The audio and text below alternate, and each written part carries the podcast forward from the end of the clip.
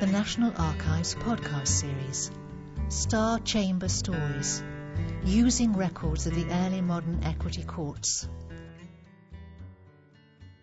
First of all, if we go back in time a little bit, we're just going to talk about where these courts came from and where their jurisdictions arose, and they really come out of the royal council, and the idea that justice was done in the king's name, the king as the focal point of the law, appointed all the judicial officers and made the system work throughout England and Wales. So really the law is about the king and defending his rights to some extent, and Magna Carta really defined this in the 13th century, but it's to uphold the law for all subjects. The king's legal existence is part of this judicial system that was meant he was not above the law, he was part of the system of the law. So the ideas of crown power was meant to be discussed and negotiated through Parliament and the Royal Council, and this sort of developed into an idea that the king had to be authoritative and just, so there was punishing power as well as mercy and persuasion and arbitration, I suppose. And the Royal Council, which worked with the king very closely to manage the way medieval government worked, came to represent how this right of the king to direct the law and dispense justice was actually administered. So really we're talking about the council as the sort of engine house of government. So the idea of the king's possession of the law encouraged the council's jurisdiction in this idea of mercy, arbitration in the law, and the place for remedy of things which couldn't be sorted out at the common law, at the law which was defined by statutes through Parliament. Because of this this implication that the council could run a system of law based on petitions and decisions based on evidence and argument, there was a great rise in equitable business at the end of the 15th century, especially in the Chancery Court and councils of the Marches of Wales and in the North, and of a court of poor men's requests, which was set up under the Yorkist kings. And the chief of these courts to develop, probably not until the 16th century, in its final form, was the Star Chamber. Now, the Star Chamber had always been a room rather than a court. It was the room in Westminster Palace where the king and his councillors discussed legal matters. But petitions delivered outside of Parliament had always come to the Crown and been sifted by councillors. And the less important of these went to the Chancery Court, the Lord Chancellor's Court of Chancery. But other material, especially serious criminal offences, disorder, rebellion, perversion of justice and malpractice, remained to be decided by the king and his inner councillors. Legal petitions were gradually addressed directly to these councillors in the Star Chamber, but a court only began to be formed around about 1500, and we've got some of the very earliest records of the court at the back of the room, which we can look at later. The courts become defined by this act in 1487. It set up a judicial committee, and later on someone's written on the roll, Act Pro Camera Stellata, Act for the Star Chamber, attached the function of the court to this act, but this is actually a bit of a red herring, as I'll explain. It didn't actually set up a new court, but it was a council committee under the Chancellor, Justices and a few nobles to tackle offences related to local disorder and abuses of the law. And this committee took over some of the full council's legal jurisdiction. Many people didn't really know what this committee was set up to do, and so they questioned whether it took over the full powers of the council, only those things described in the Act against riot and disorder. So they sort of hedged their bets and complained of violence and abuse of law, in addition to the real complaint, which is usually about land, title to property. So Star Chamber bills emphasised this violent aspect of disputes over land, and because the bills were based on the common law bill of trespass, the emphasis is on violence, even if none had taken place.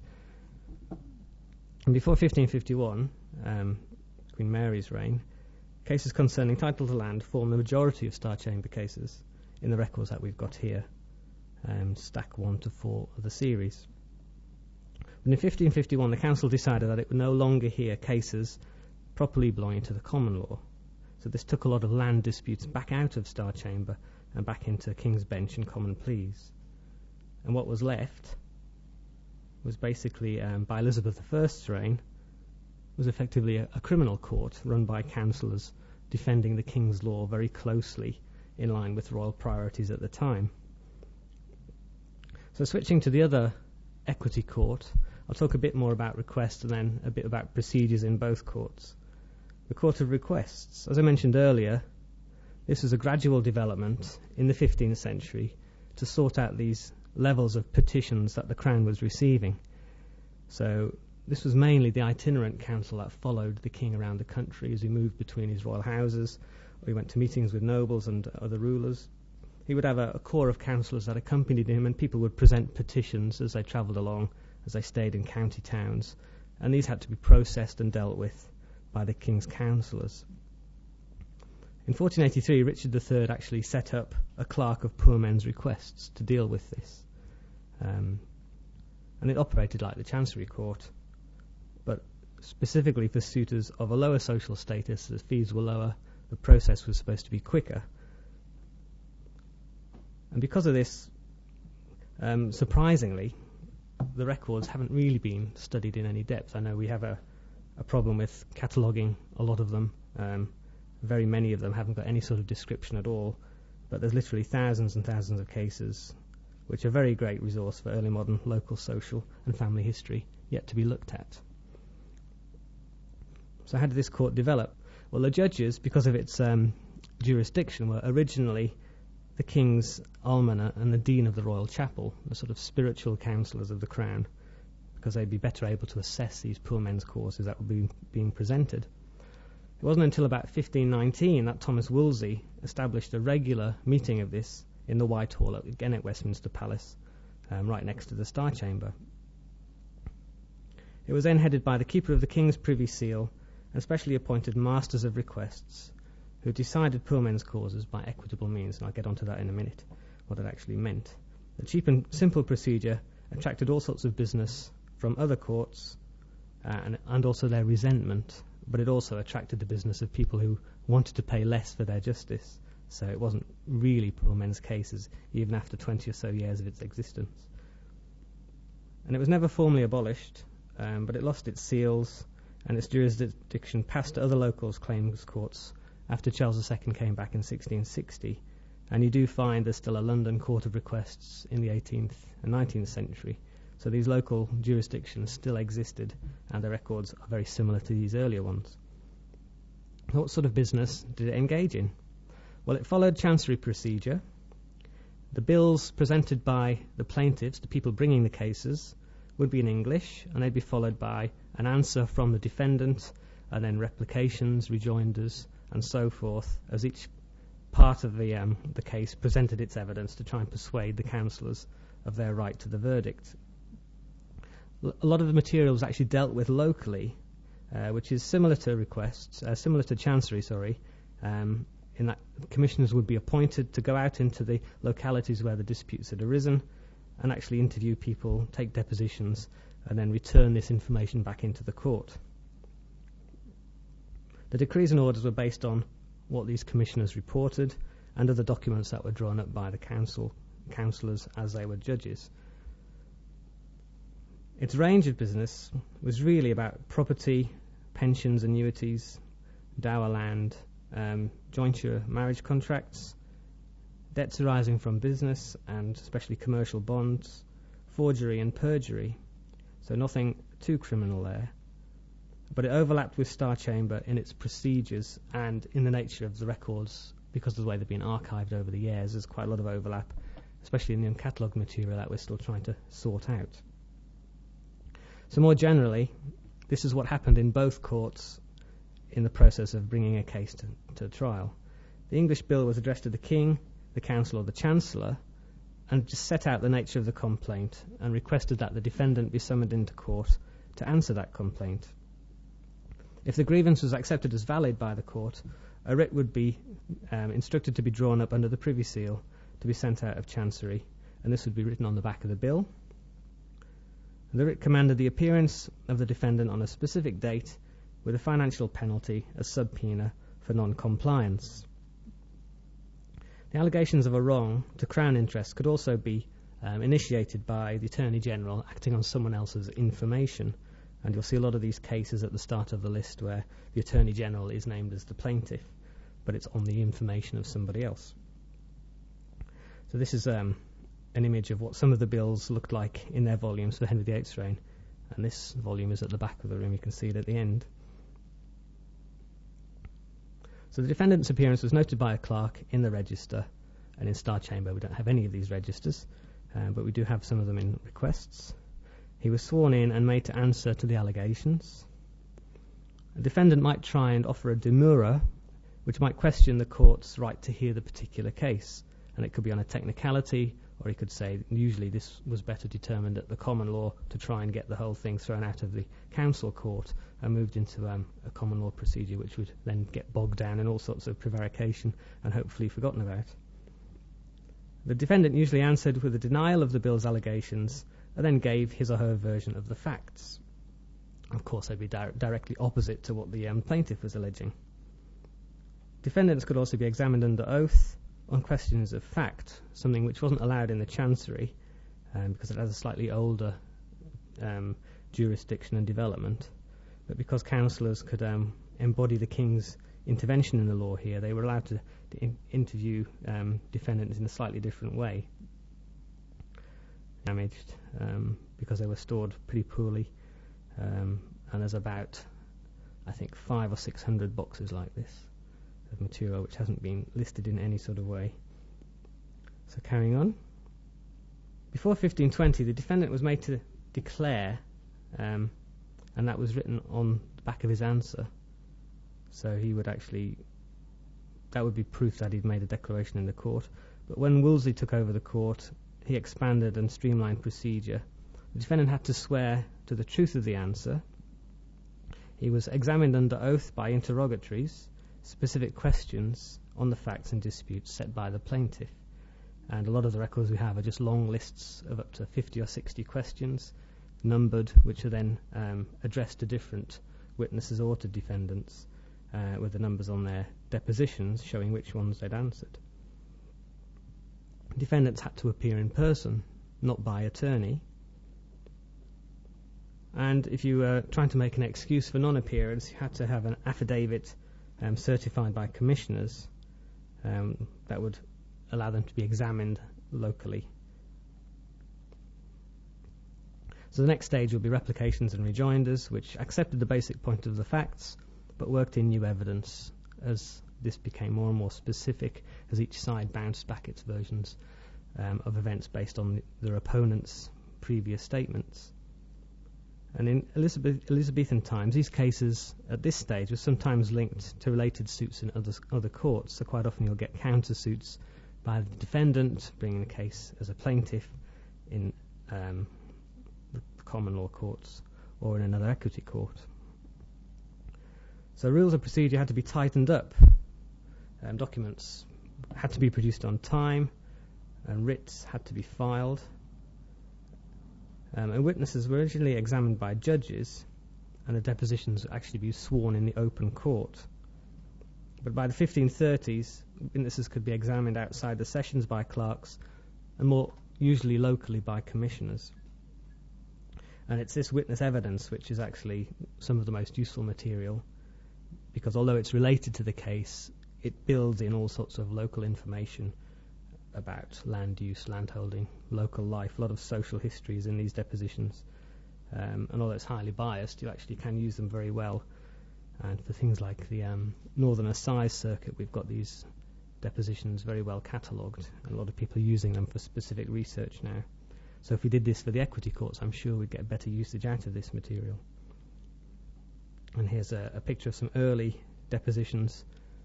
Again, all of these are at the back of the room. You can have a look at them later. So the statements of everyone involved in the case would be available to their lawyers, and a date would be set for the hearing and the judgment. And unless the defendant had confessed, both parties had to appear on the appointed day, or despite any of the actual procedures previously, they would be dismissed lose the case and have to pay the costs to their opponent. So the hearing at the end would be presided over by all the judges involved, and the bill and answer would be reread and other documents summarised, and then the attorneys would sum up their arguments, and the judgment would be entered into decree and order books. Very useful if you want to find out what actually happened, because quite a lot of what we've got here is just the procedures and the stages of legal cases, and we don't really have too much which tells you what happens at the end.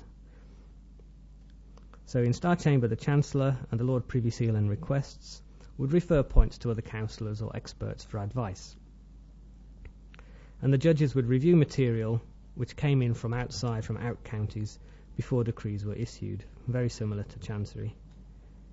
But criminal cases in Star Chamber would proceed like common law procedure. But even so, many judgments were not emphatic or lasting, and loopholes often allowed cases to be restarted elsewhere in a slightly different form. So the main sort of, well, not punishments, but ways of enforcing verdicts were injunctions and recognizances, and sheriffs could also be instructed to seize property, and again a different set of records for that kind of instruction.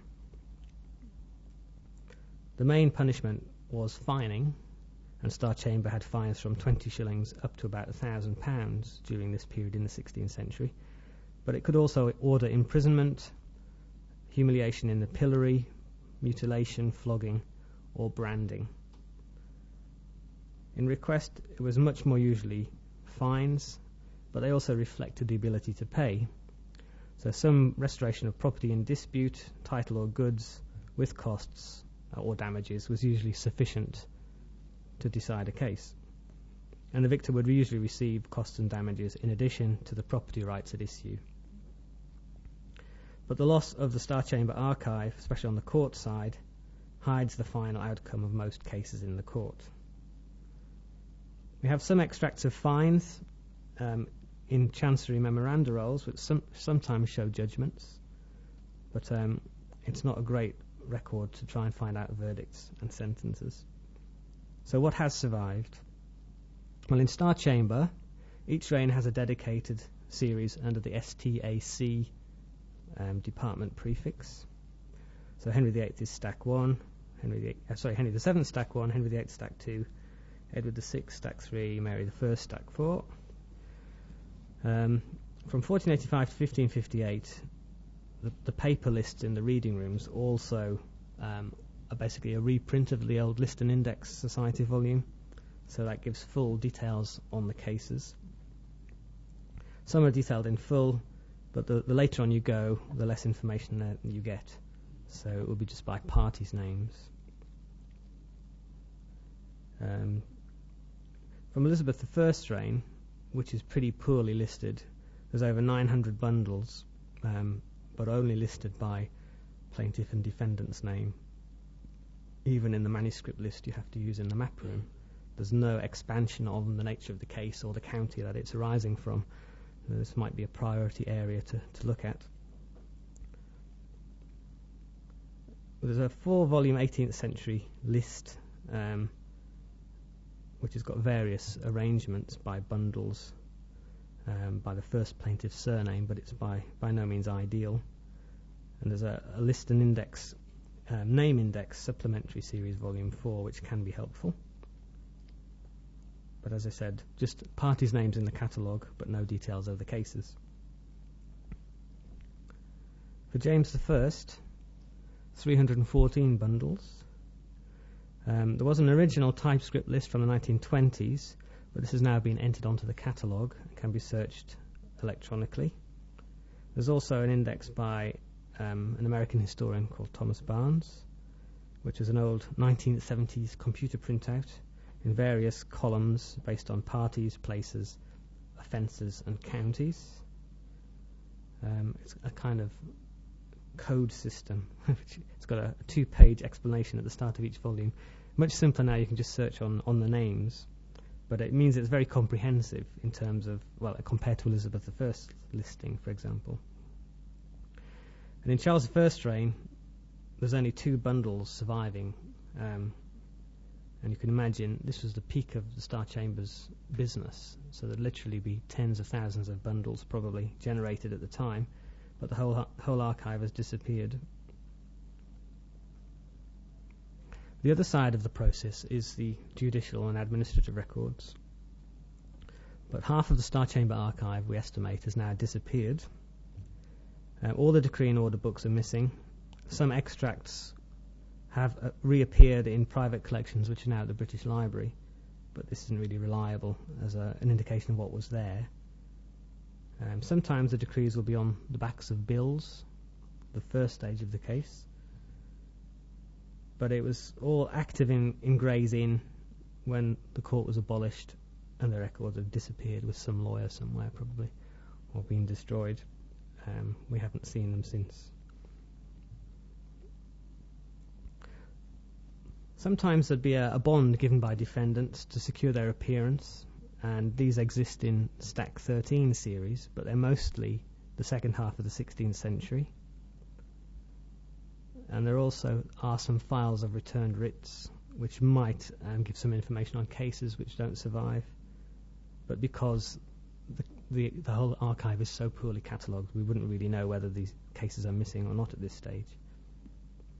And some written commission books for the last bit of Elizabeth's reign up till the middle of Charles I's reign are in PRO 30/38. There's also a more general series of bonds and writs to get people to appear before the council and in chancery, and quite often these are related to legal business in the council itself, but it could also include Star Chamber and Requests and Chancery. In C244, the Corpus Cum Causa files, and C255, which is more miscellaneous files, but they're actually very useful if you can persist with them. And this is what some of the bonds look like in Stack 13, complete with the signet seals of the defendants.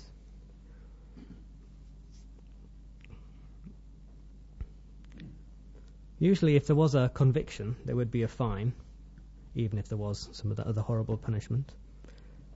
And notes to the fines are recorded on the memoranda rolls in E159.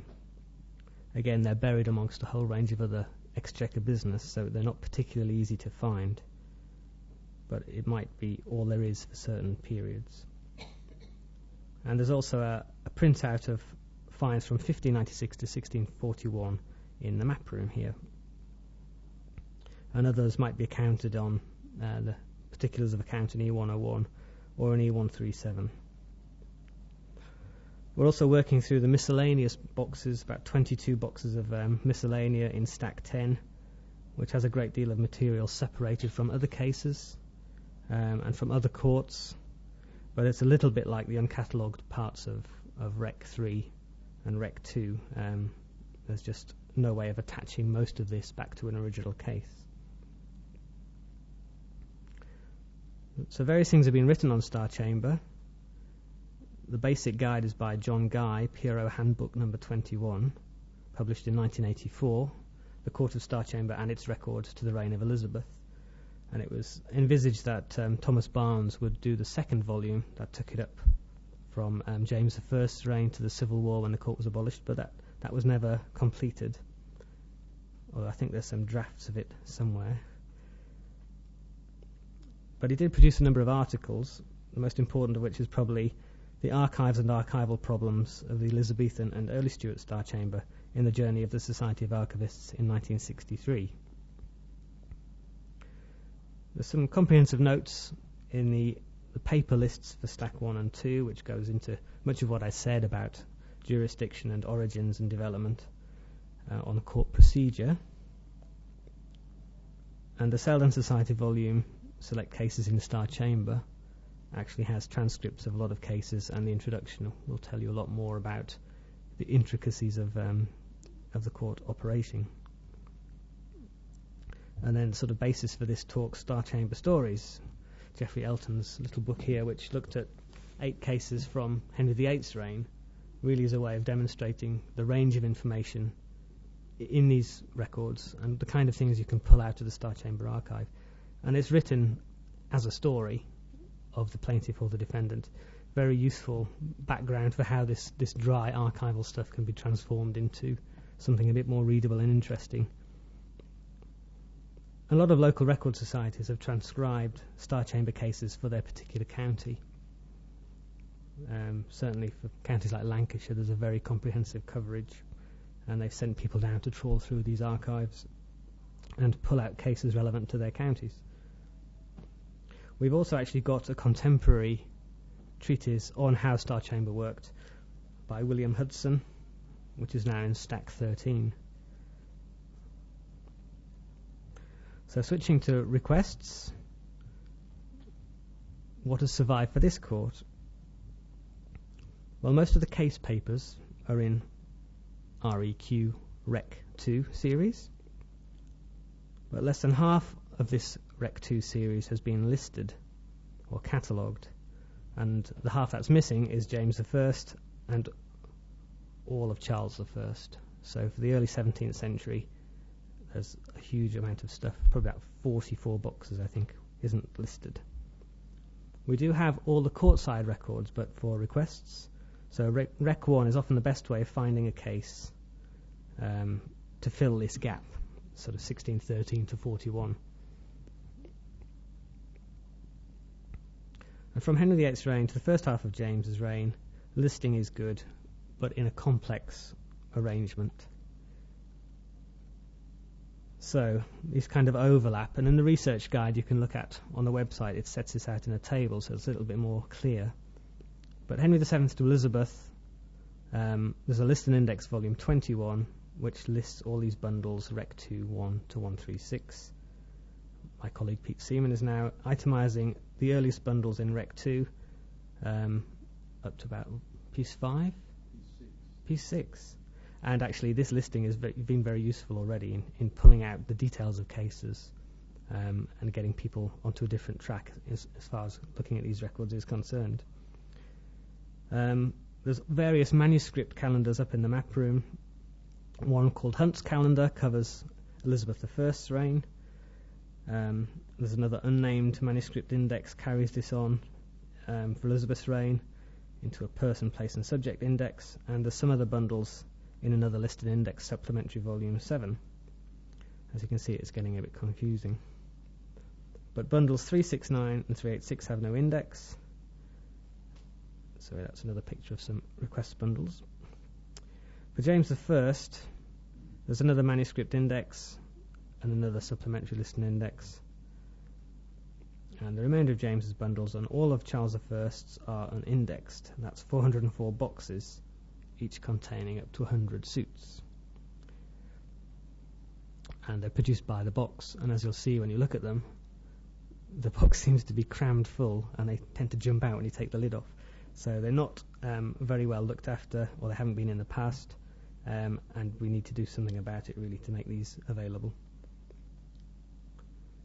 The series Rec 1 contains a complete archive pretty much of the administrative side of the court, the books that marked how the cases were managed by the councillors. Most important are the decree and order books, which are orders and decrees, but also drafts of these documents, final judgments, and lists of appearances before 1520. And also we have appearance books, which again record appearances, not surprisingly, of defendants, usually by their attorney's name. And then affidavit books, especially statements that writs of summons have been served. So all these documents tell you the processes that the case is going through and that each stage has been completed. And that's what a draft decree and order book looks like. You can see it at the back, it's probably about 12 centimetres thick. And again, a pretty early entry, in this case in Latin, but it's from 1497. They're very clear, they've actually been well preserved, so the text is easy enough to read. We've also got notebooks that are sort of summaries of the outline of the progress of cases. Process books recording writs being issued, instructions to arrest defendants, appointing commissioners, and injunctions and orders to make appearances. But again, these are mainly the second half of the 16th century up to the end of the court in 1642. And also witness books, which are quite useful, recording the names and appearances of witnesses whose depositions may or may not survive. Again, Elizabeth to Charles I, unfortunately. And there's various individual, mainly 17th century documents, indexes, bill books and commission books, and files of other types of records and entry books, which form this sort of miscellaneous collection of managing cases. But in Rec 3, we've got 44 boxes of miscellanea, and for these there is absolutely no listing. John Guy did a brief summary, but it's very arbitrary dating. And it's got a lot of material from other council courts, from the council itself, and from Chancery. And it's sort of, the problem is related because it was all stored in the treasury of the Receipt of the Exchequer after 1641 and has become confused over the years.